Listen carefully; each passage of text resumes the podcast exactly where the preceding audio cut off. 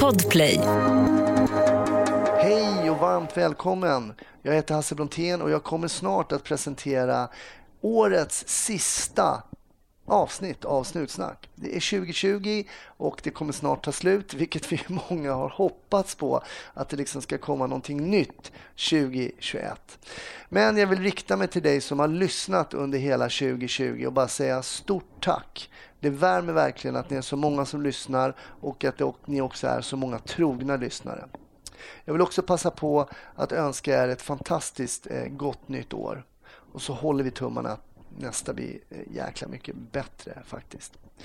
Idag heter min gäst Tobbe. Han är polis i North Dakota i Fargo. Ja, hur kommer det sig att man hamnar där och börjar jobba som polis? Det kommer han alldeles strax att berätta. För dig som vill höra mer av Tobbe så finns det lite bonusmaterial i, ehm, i Patreon-avsnittet. För vi finns på Patreon. Vill man stötta podden kan man bli Patreon. www.patreon.com eh, slash snutsnack. Annars finns vi på Facebook och på Instagram. Ha nu en eh, fantastisk trevlig lyssning och de sista dagarna, var försiktiga där ute. 1310 1070 kom. 1310 Odengatan kom. Ja, det är uppfattat. Vi tar det. Slut. Bra. Klart slut. Varmt välkommen till Snutsnack eh, Tobbe. Tack. Eh, det här, vi hoppas att det går bra med tekniken nu. Jag är ju teknikens fiende här. Men det är så att jag sitter ju nu i Umeå i Västerbotten i Sverige. Och du sitter i North Dakota i, eh, i the United States of America. Ja, Fargo, precis som filmen. Fargo, yes, precis som filmen. Och jaha, då kan man ju tänka sig vad är, vad är det för koppling här då? Men det är nämligen så att du jobbar som polis i Fargo. Ja, Fargo Polis, ja. Jag har jobbat i, i fem år nu. Men nu måste vi ju backa bandet här lite grann för det här, det här är, låter lite ovanligt. Var är du uppvuxen någonstans då? Det låter som lite västkusten. Ja, Göteborg. Jag Ja. uppvuxen i Göteborg. Ja. Ja, Född i Stockholm faktiskt, men uh, flyttade till Göteborg när jag var sex. Så. ja men det, då är det godkänt. um, Okej, så upp, eh, uppvuxen i Göteborg eh, men har landat i, i, Fargo som polis. Visste du det här för tio år sedan att du skulle landa där som polis? Nej, det visste jag absolut inte. Jag vill alltid velat bli polis faktiskt. Ja. Det är något som jag alltid velat göra. Det är en lång, lång historia hur man hamnar här, men det, det började med att jag började, ja, skulle studera i USA. Mm. Eh, och det var till universitetet i North Dakota faktiskt, i Grand Forks som är en timma norr om där jag bor nu. Ja, Eh, jag gjorde ett år i Norge eh, först. De har en eh, amerikansk skola i Norge då, som har ett utbytesprogram här uppe i North Dakota. mm. Och så läste jag då Criminal Justice som är väl kriminologi fast mer ut, utökat och med mycket andra ämnen i fyra år. Och mitt mål var faktiskt att åka tillbaka till Sverige och söka som polis då, när jag var färdig där. just det. Men eh, sen träffade jag en eh, kvinna och så ändrades allting. det är så det brukar vara. Ja, just det. Så då kom den så kallade kärleken emellan då. Ja, exakt. Okej. Så det är... Ja, så den... Är hon från-. Är hon från krokarna där då i... Hon, hon är från Minnesota, eh, just en timma söder om Minneapolis. Mm. Så eh, vi, eh, vi flyttade inte dit direkt. Vi flyttade faktiskt till Omaha, Nebraska först. Och sen flyttade vi upp till Minneapolis. För att hon kom in på eh, skola där. Och sen fick hon jobb i Fargo. Det var så vi hamnade här. När hon var färdig med sin utbildning. Okej. Men f- vad har ni för eh, klimat där? Jag tänker att det kanske är lite mer, lite som Sverige typ. Men jag vet jag Ja, inbillar Det är som, så, som norra Sverige. Det är, det är, ganska, det är ganska kallt här. Det är, vintrarna är väl, ja, det är väl ganska vanligt. Det är minus 30-40 grader. Det är snö. Eh, ja, det är, nej, det är, och så är det väldigt varmt på somrarna. Då. Det är väl skillnaden med Sverige. På somrarna så kan vi ha 40 grader och ja, det finns väl inget det är jättebra med vädret väldigt platt. Det är väldigt platt land så det är väldigt, alltså vinden är ju otrolig. Ja, okej. Okej. Men, men så vet jag, vi pratades vid lite innan här eh, och då berättade du att det vart en sväng till Sverige också efter du hade träffat eh, tjejen där då. Ja, alltså när jag var färdig med skolan 2006 eh, gick jag ut universitetet i USA. Då. då åkte jag tillbaka till Sverige för att hon hade ett år kvar på universitetet. Sen behövs man pappersarbete och sånt för att komma, kunna komma över till USA och gifta sig. Så då åkte jag tillbaka till Sverige och eh, började jobba. Jag jobbade på eh, kasinot i Göteborg faktiskt som floor security. Aha. Och, uh, och som väktare för uh, Securitas. Jag jobbar både butikskontroll och som uniformväktare då, i ett och ett halvt år innan jag flyttade över. Och då hade hon fått det där jobbet då, så du visste att det skulle bli Fargo då eller? Nej, nej. Så det var då, då kom hon in på en skola i Omaha, Nebraska. Så det var dit vi flyttade först för att hon ändrade riktlinje och blev, skulle plugga till sjuksköterska där nere istället. Mm. Hon, och sen efter det så pluggade hon, vad blir det, jag vet inte grad school till narkosläkare. Så då kom hon in på skola i Minneapolis. Så då flyttade vi till Minneapolis. Och sen efter hon var färdig med den skolan så fick hon jobb som narkosläkare då i Fargo, North Dakota. Okej. Okay. Så när jag, i Omaha så jobbar jag som väktare också då, eh, på ett sjukhus. Och sen i Minneapolis så jobbar jag som väktare på en, ett universitet faktiskt, Mhm. i USA. För i USA då så måste man vara amerikansk medborgare för att kunna bli polis. Mm. Så det är ett process det också, att kunna komma dit. Så, så att för sju år sedan så blev jag amerikansk medborgare. Men har du, har du det- dubbelt eller har du bara Ja. Nej, dubbelt då. För Sverige godkänner ju dubbla medborgarskap med. Just det. Så, det, så, så jag, får, jag får behålla mitt svenska. Så det var bra. Eh, och den enda anledningen var att jag ville bli amerikansk medborgare var för att jag skulle kunna bli polis då. Just det. Det var mitt mål. Den- Så den var det bara att vänta till hon var färdig och se vart hon fick jobb. Och Mm. så fort hon fick jobb här så sökte jag direkt. Då. Men en liten kort fråga där angående medborgarskapet. Hade det känts annorlunda om du var tvungen att droppa det eller släppa ditt svensk, svenska medborgarskap tror du? Ja, det hade det. Eh, Då hade jag nog funderat lite extra och kanske om jag skulle gjort något annat istället. Eh, Mm. Jag, vet, jag vet att det är, jag har en del norska vänner som har flyttat över också. Och de eh, vill bli amerikansk medborgare men än så länge så godkänner inte Norge. Då måste man släppa sin norska och jag vet att de jobbar på det men så det är stor grej så. Ja, Det, fattar. det, är ganska bra att vara svensk faktiskt när man ska ut och resa och sånt. Så. Ja, kanske ibland är det lämpligare att dra upp det passet än det amerikanska. Ja, jag, har inte åkt till något sånt land ännu men nu, ja, vi är i vissa länder då så det Ja. kan vara bra. Men berätta då, då söker du alltså polis, ja, alltså polisskolan eller söker man polis? Hur, hur går det Ja, till? Så, så det, är, det är olika olika stater då, beroende på vart man bor. Eh, här så måste man eh, gå polisskolan själv då, som man betalar för själv. Okej, Och sen, eh, och sen så söker man jobb någonstans då. När jag sökte eh, till Fargo polis innan jag hade utbildningen, vilket du kan bli, an, du kan bli antagen innan, men då måste du gå eh, polisskolan innan du blir anställd. okej. Eh, jag, första gången jag ansökte så blev jag inte antagen. Jag, jag eh, flunkade intervjun. Jag klarade fystest och alla skriftliga test och sånt men sen på intervjun så flunkade jag den. Och, Vet du, vad du, var- vet du vad du flunkade på då? Ja, det var väl, jag hade ingen aning vad jag gjorde. de, de, de har väldigt speciella intervjugrejer de har här. Det, jag vet, det heter väl beteendevetande intervjuer vad man ska säga. Det, de, de letar för mycket mer på frågorna än vad jag... Jag tänkte ja, jag svarar. Det här har jag varit med om, det här har jag gjort. Och sen, Mm. de, ville mer, de ville mer att man skulle säga ja, det här har jag gjort. Det här var ett misstag jag gjorde. Det här lärde jag mig från misstaget och nästa gång så gjorde jag så här.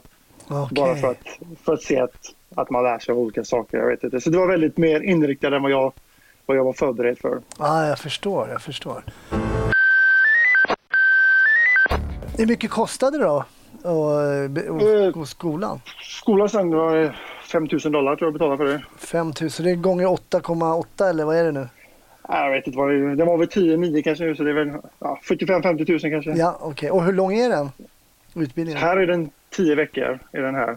Tio veckor. För oss så låter det ju extremt kort alltså. Och, det, och det, det är roligt för jag hör, hör ju det väldigt många gånger. Mm. Så viss- vissa stater, de stora staterna, de ligger på väl 6-8 månader. Ja, är de där stora. Eh, men grejen är då att i USA då, är det minsta tror jag man behöver ha 60 universitetskrediter. Vilket är två års skola. Många av dem behöver man en bachelorgrad, alltså fyra års utbildning. okej. Så du får ju väldigt mycket annan utbildning Just, utan polisskolan är ju bara rent polisarbete. Det är bara liksom kriminallagar, trafiklagar och praktiskt. Just det. Så det, så det är liksom inget annat. Så jag vet inte hur polisskolan i Sverige men, det är väl mycket andra ämnen också. Du Ja, pluggar ja. inte bara. Nej, det är mycket Så det- annat. så- ja. Så det är sådana saker då så att folk tänker bara för tio veckor sedan är du polis liksom. Men det, Mm. det, det, det är väl kort men ändå du lär dig väldigt mycket. Ja. Hur var polisutbildningen då? Hur kändes det att komma dit liksom?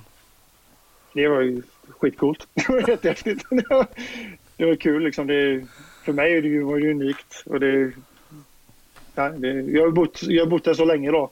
Gått på universitetet och grejer, var- språket var inga problem. Nej. För det, det vet jag när jag började universitetet så var det ju liksom universitetsengelskan är lite annorlunda än, än den vanliga engelska man pratar. Ja, okej. Så det, är lite jobbigare men det, det hade jag inga problem med nu då. Ja, det var ju skönt det då. Man bara, när du kommer, om du kommer med sån riktig swinglish liksom. Ja, men självklart har jag en dialekt fortfarande och folk frågar när man liksom är ute och pratar folk, var, var kommer du ifrån? Mm.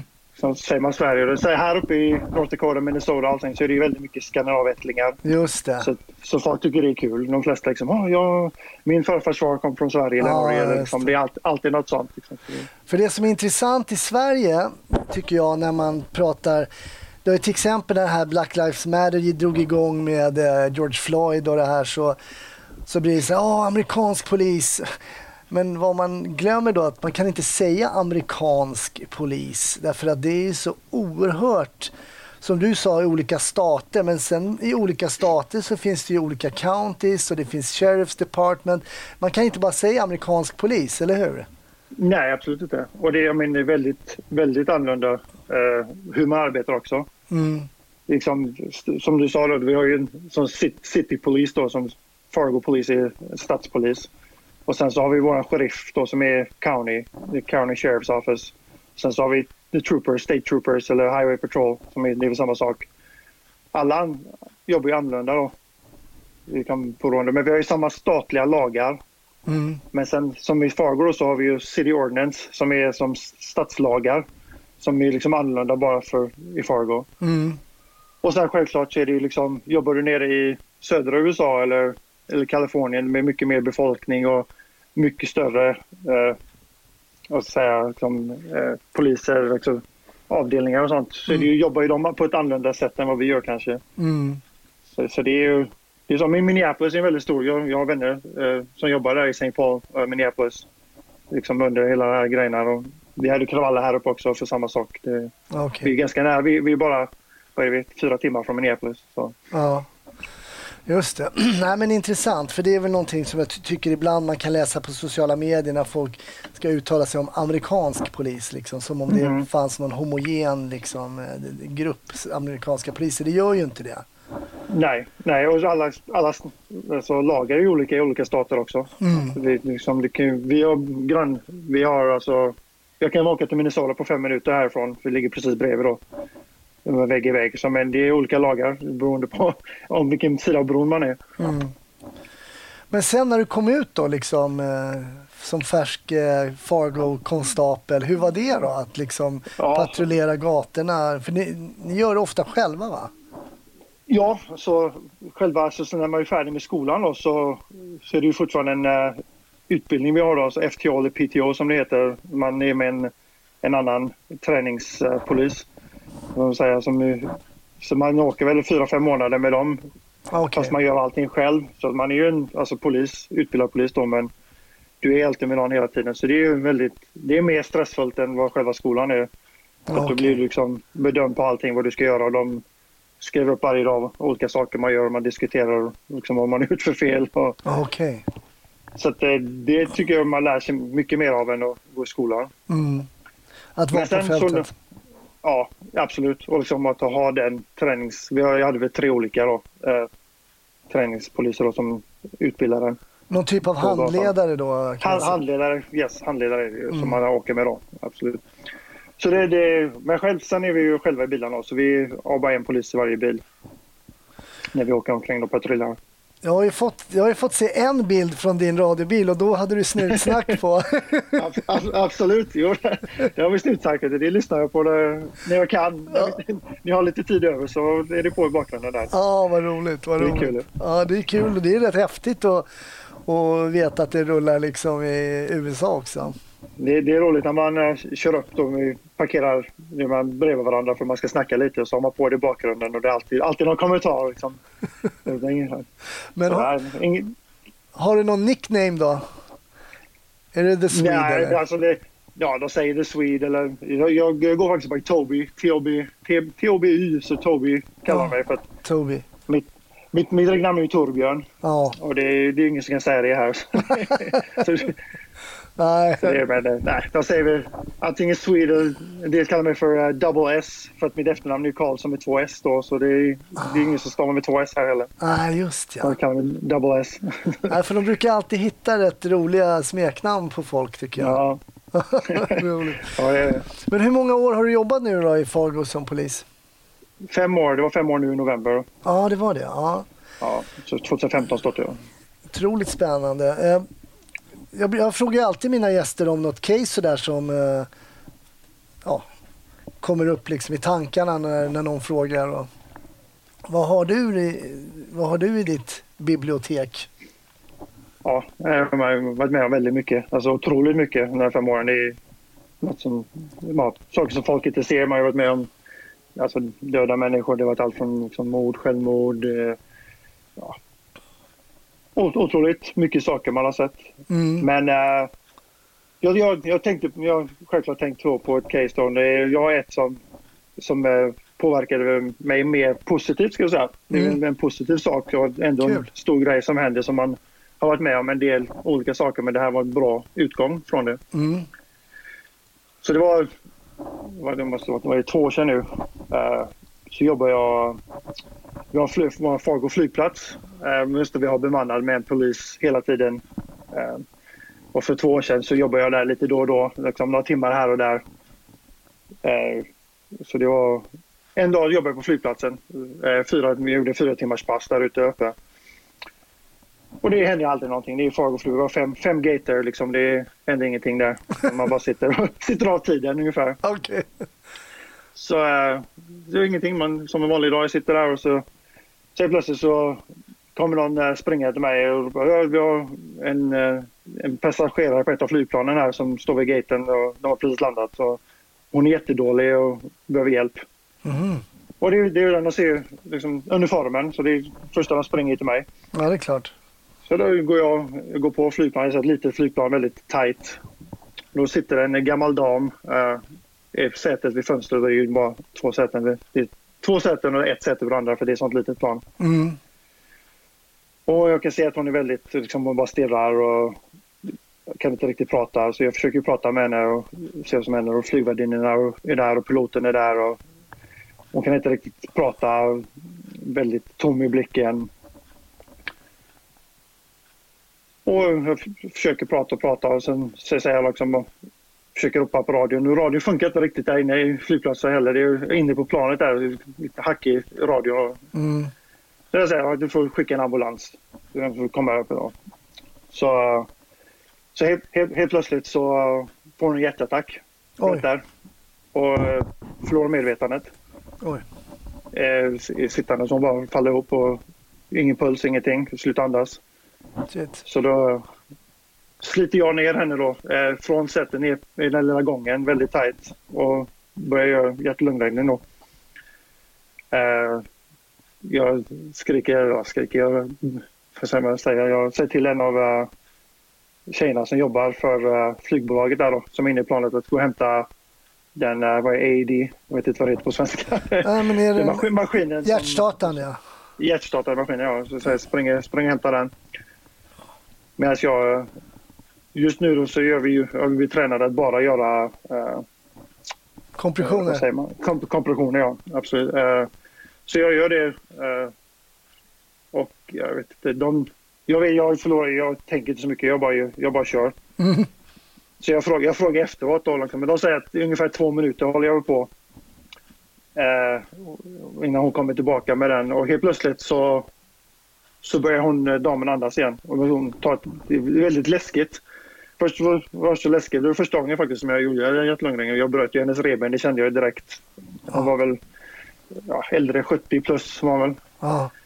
Eh, och det ska man göra. Det har jag lärt mig. Man ska bryta revben om man, om man gör det ordentligt. Det ska ju vara en riktig tryck. Ja, Men eh, det är sånt som man tänkt på efteråt. Det tänkte jag inte på då när, liksom, när man gjorde det. Utan det var bara att köra. ja, Och helt plötsligt så tar han ett väldigt alltså, läskigt, rasslande andetag. eh, och helt plötsligt så har, kommer igång då. Så då kommer de med, eh, med den hjärt-lungräddningen som jag torkade på direkt och det var ingen, liksom, var ingen chock. De var lite genom chock där. nej.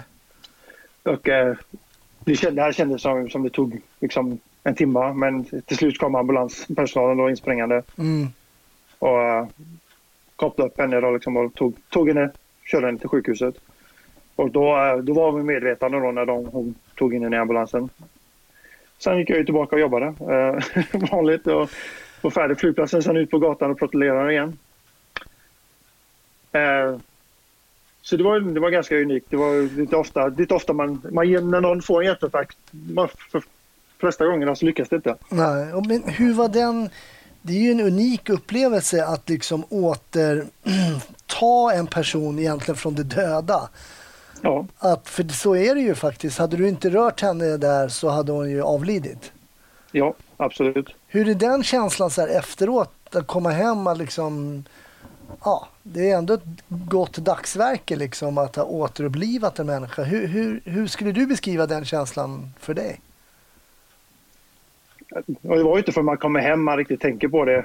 Utan liksom för man, när man går tillbaka och jobbar så jobbar man bara och kör på med vanliga, liksom, ja, de andra sakerna som händer den dagen. Men när man kommer hem så, så pratar jag med frugan och grejer och det liksom, då känner man att man har gjort något bra. Det var liksom man känner, jag har ändrat någons liv kanske. Jag vet inte vad som hade hänt efteråt. Jag, som, jag vet inte. Nej.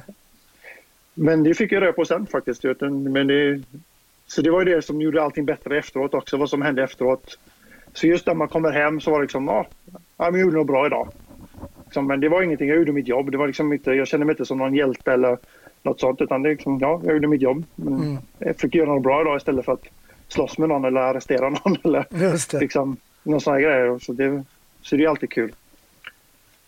Men det roliga är att var det, var säkert nästan en månad senare så jobbade jag på flygplatsen igen. Och då sitter jag som, som vanligt händer ingenting. Sitter, sitter och käkar lunch där på, på restaurangen på flygplatsen. Så plötsligt kommer en kille fram till mig och frågar liksom ehm, mitt namn. Om, om jag är han. Jag sa ja, det är jag. Och så börjar han gråta. Då är det den här damens son. Okej. Och, eh, och som de säger, bara, jag vill bara tacka dig. Så han bara kommer och kramar om mig och, för att du räddade min mammas liv. Och, så han, eh, hon hade varit i Houston i Texas och hälsat på eh, sina barn, både eh, son och dotter. Mm. Det var när hon var flygplanet i Fargo. Så då hade han kommit tillbaka och varit, varit med henne nu en månad. Eh, medan hon eh, tillfrisknade och sånt. Då. Okej. Och, ja, så berättade han då att hon gjorde bra. Hon hade väldigt ont och sånt efter. Hon har fått gå i sån fysioterapi och grejer för att, ja, revbenen och allt det här. Och, och hon har fått lite skador från, från hjärt och lungräddningsgrejerna. Då. Så det var att prata med honom och han ville ta kort med mig och sådana saker. Då. Så sen äh, bad han och frågade om hans syster kunde få ringa och prata med mig. Så, ja, visst, ja, visst. Så ringde hon mig sen och tackade också. Ah, Så det var, det var, det var härligt. Det var liksom, liksom extra, extra coolt. ja, Och verkligen. sen äh, sex, ungefär sex månader senare så kontaktade damen mig.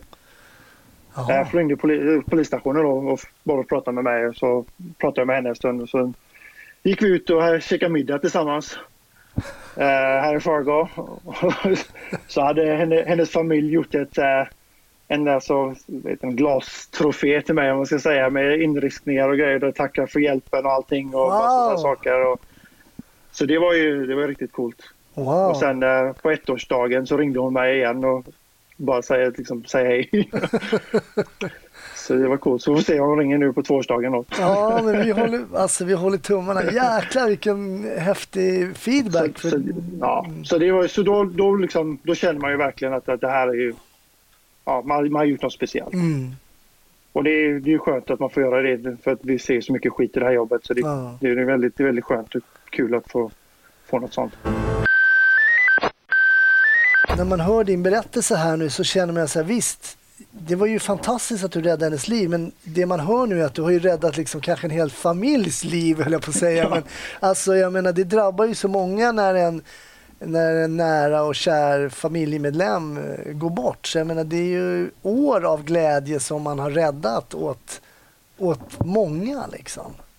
Ja, ja så är det. Och det, det tänker man inte ofta på heller när, när man går till folk som dör och sådana saker. Utan det är så många som drabbas Mm. av sådana saker. Så det är ja, absolut. Ja, Det är häftigt. kul. För det, det är väl inte speciellt ofta du får feedback på dina jobb oavsett om så att säga, det är positiv eller negativ. Nej, nej det, det enda gången feedbacken är väl när man går i- till rätten och ska vittna. Ja, precis. det, det är det. Men jag tänkte, du sa det där att det var ju kul för att du kände att man hade gjort något bra och man hade sluppit att slåss och sådär eller bråka med någon. Och hur ofta är det du får göra det känner du som, som polis när du är ute och, och patrullerar i Fargo? Ja, det händer väl varje vecka. Det gör så? Ja. Ja. ja. eh, Min första ledardag idag nu, en, igår. Liksom en vanlig måndag, måndag eftermiddag klockan 12 på, 12 på dagen så är det slagsmål ut och slåss med folk.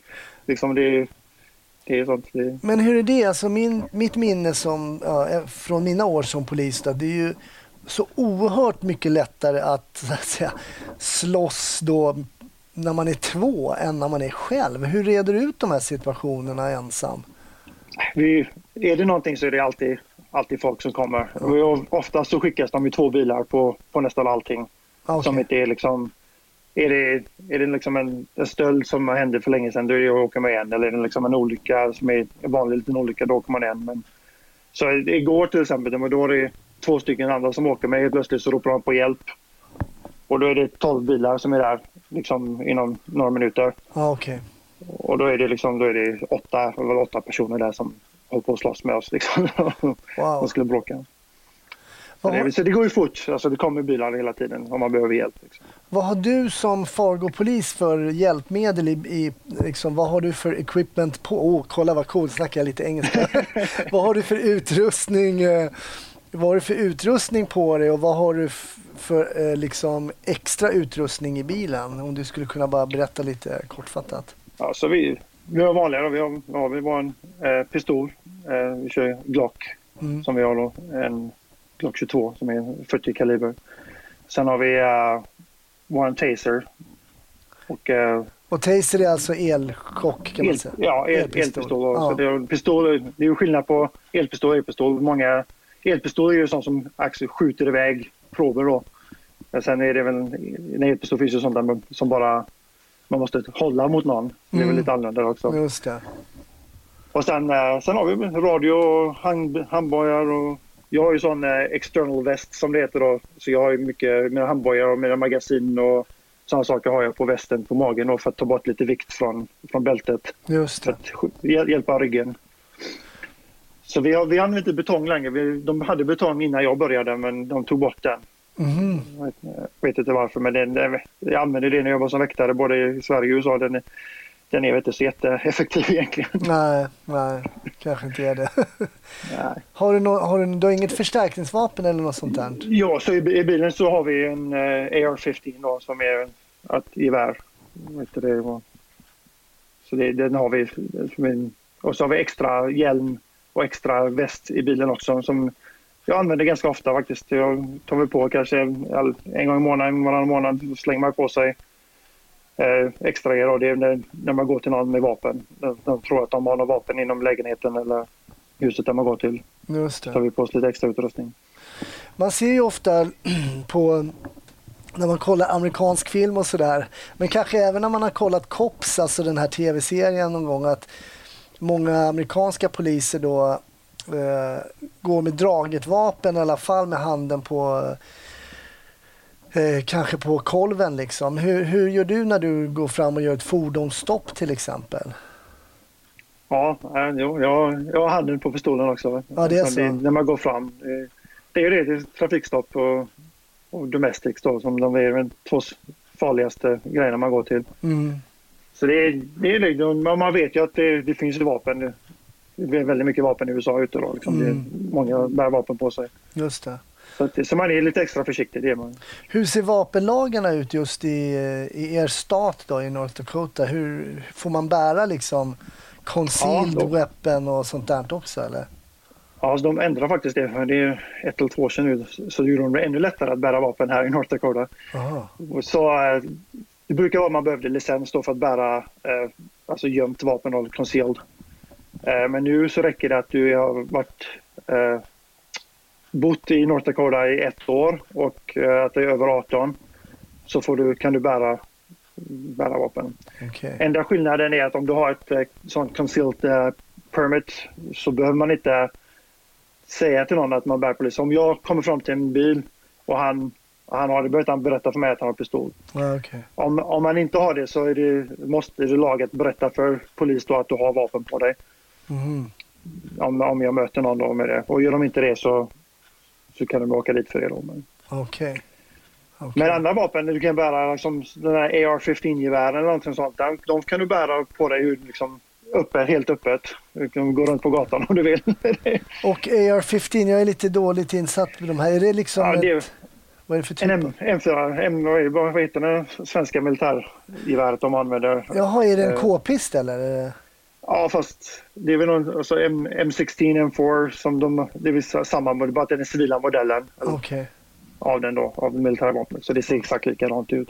Men det kan man bära bara gå runt och handla liksom, man går med vapnet på ryggen. Ja, ja. Det är ingen, det är ingen som gör det. Det är, ju- jag vet inte, det är ju på Youtube massa sådana här grejer. De gör olika stater. De Ja. här sovereign citizens som går runt för att, och filmar för att se hur poliserna reagerar i de staterna man kan göra det då. Mm. Vi har, vi har inte haft några större problem med det här. Det är ingen som går runt med det. Utan det är väldigt jakt, mycket jakt här i den här Ja. eh, staten. Då. Okej. Så det är mycket jaktvapen i bilar och sånt men det är ingen som bara går runt med det för skojs skull. Ja, okej. Men hur, eh, hur du sa att ni hade haft lite där efter George Floyd, fick ni också reaktioner mot er som poliser i Fargo då eller? Ja, absolut. absolut. Det, vi hade ju ja, väldigt mycket. Det startade nya grupper och Black Lives Matter i, i Fargo blev ju jättestort helt plötsligt. Och sen hade vi då en stor kravall eh, där de ju slog sönder vår downtown och så jag vet inte hur mycket grejer de kastade på oss och på mig. Och det, det var en, en väldigt stressfull situation. Jag menar, alla vet, som varit med om någon kravall vet ju att det, hur jobbigt det är Mm. med samma grejer. Liksom. Och det, det, man tar mycket skit. Är väl mer psykologiskt. Alltså att kunna stå där ute för att kunna göra någonting och då har de här liksom, tusen folk som står upp, rätt upp i ansiktet på dig och skriker och gapar och liksom, du bara står där och tar det. Ja, det, är liksom, det och det är man, alla står med sina mobiltelefoner. De vill, de vill ju ha reaktioner. Det är det de vill. mm. Och det vet vi också att de vill. just det. Och sen till slut så måste man göra någonting och då när man ja, liksom börjar med tårgas och de här grejerna då, då börjar allt vilda. Det- De flesta som är här uppe de är faktiskt betalda för att komma och protestera. De kommer från andra stater och runt om i landet. Det är så. Och de, de får betalt för att, eh, för att göra Och sen fick vi ju det här efteråt tittade vi på våran, eh, våra span och liksom, vi har en massa olika eh, departments då som hittade alla de här grejerna med att de hade ju lagt ut eh, ryggsäckar med stenar och tegelstenar och med vatten och med mat och de hade allting liksom planerat exakt vad de skulle göra och sånt så det var ju det var allting var organiserat. Ja, det finns ju även kravall i, i, Sverige där vi har danskar som kommer över och hjälper till också och kastar sten. Så det finns ju sådana folk som är proffs på, eller som, ja, mer eller mindre. Jag var ju faktiskt i Göteborg under Göteborgskravallen. Eh, den, det var ju, var det, eh, 2000, vad det var, det var när George Bush blev president. Kan det vara 2000 ett eller två eller något sånt där? 2002 måste det ha varit. 2002, det var, 2002, stora del. Jag var faktiskt i Göteborg då när det hände.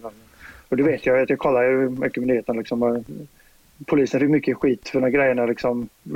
Vände batonger på andra sidan och hur de behandlar folk. Och det, det vet inte CAV som att det är okunnighet av befolkningen utan det är bara och då fanns ju inte ens sociala medier som finns idag heller. Liksom, det, det värsta är väl att man läser om allting är att folk är så de tror på allting de läser på Facebook. Liksom, och det är Mm. okunnighet.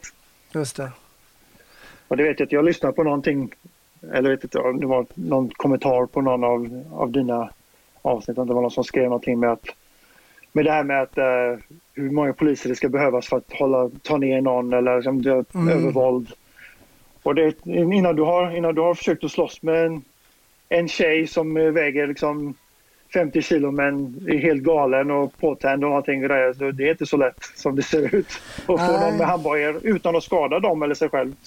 Nej, det är inte alls lätt. Och, eh, det kan, och som det har vi också pratat om i podden också, att det, ofta ser det ju det ser inte bra ut. Liksom. Det är svårt. Och det, alltså, det är inte ballett.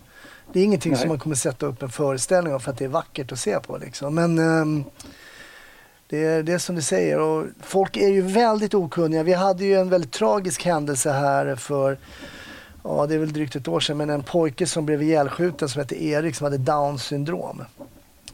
Jag tror jag läste om det ja. Ja, det var väldigt eh, supertragiskt för alla inblandade, framförallt för hans familj givetvis. Då. Men hade man varit lite insatt så var det just att han hade Downs syndrom var helt irrelevant egentligen i sammanhanget för att det framkom ju först när man hittade den här pojken när han var skjuten så att säga. Mm. Han hade ju haft ett vapen då.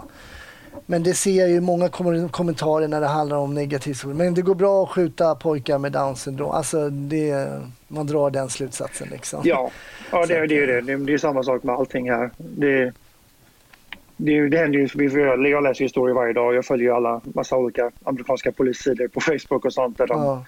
Skriver om saker. Men det, det är samma sak här. Det, det är okunnighet och folk, folk ser bara svart och vitt. Och det som du har pratat om innan, vet, jag har hört att det är, liksom, det är väldigt grått. Mm. Det är väldigt grått arbete. Det, det ja. finns inget svart och vitt.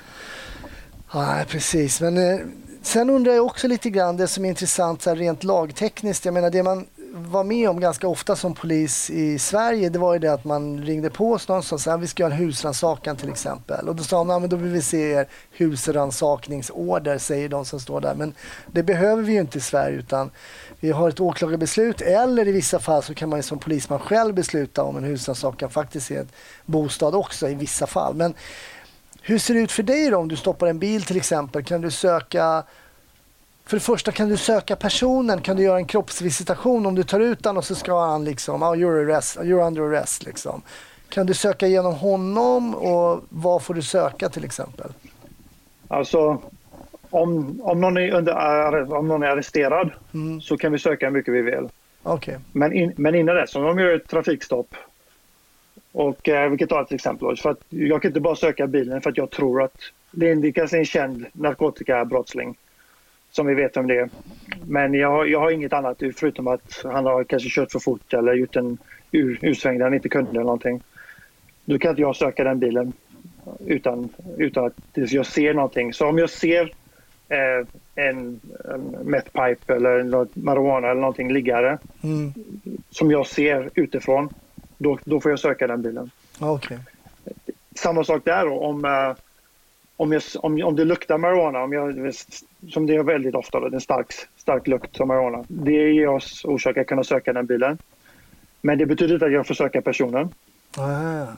För att eh, marijuana här är, ett, är de får en, eh, en böter helt enkelt och så får de gå till rätten och, med den böten. Vi har arresterat det för det. Ah.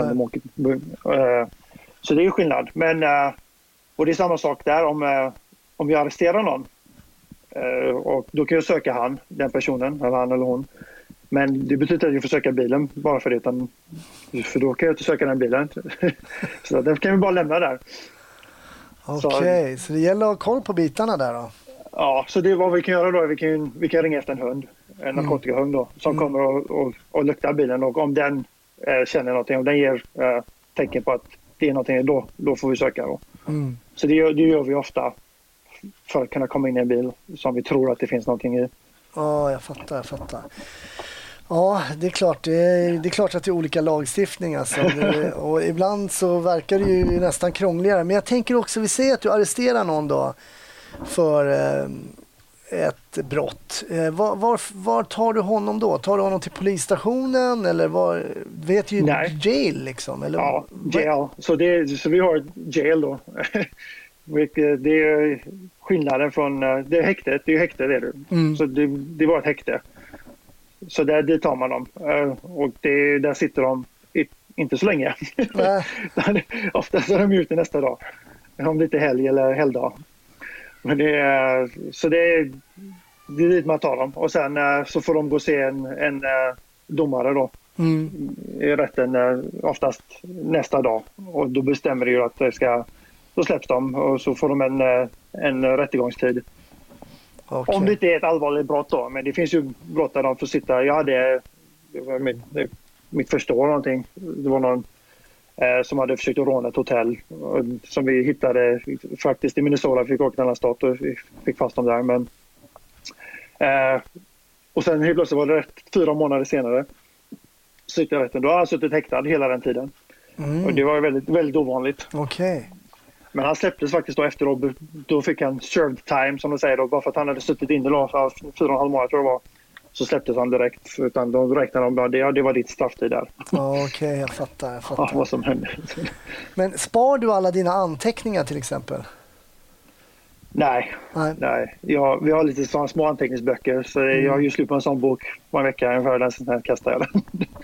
Ja, det är så. Och när du, när du vittnar då, hur, hur pass, eh, hur pass liksom eh, starkt väger en polismans vittnesmål skulle du säga? I, Mycket. Det, det, det stämmer. Men sen beror det på. Vi har ju, så har vi ju två olika rättsgrejer. Det är som ni har, tingsrätten och hovrätten är väl, det är väl samma sak ungefär. Det är, så det är vår city court och state court. mm. Så det beror, beror ju på hur grovt eh, brottet är.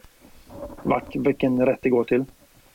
Men det är, det är många gånger som domaren har liksom bara sagt att när det är ord mot ord så tror de på polisen mer. Okej. Så det, vilket är ju oftast skönt då. Liksom det, det, jag har vittnat många gånger att folk sitter och ljuger i rätten. Det händer ju faktiskt. Ja, det händer. Det händer. Så, ja.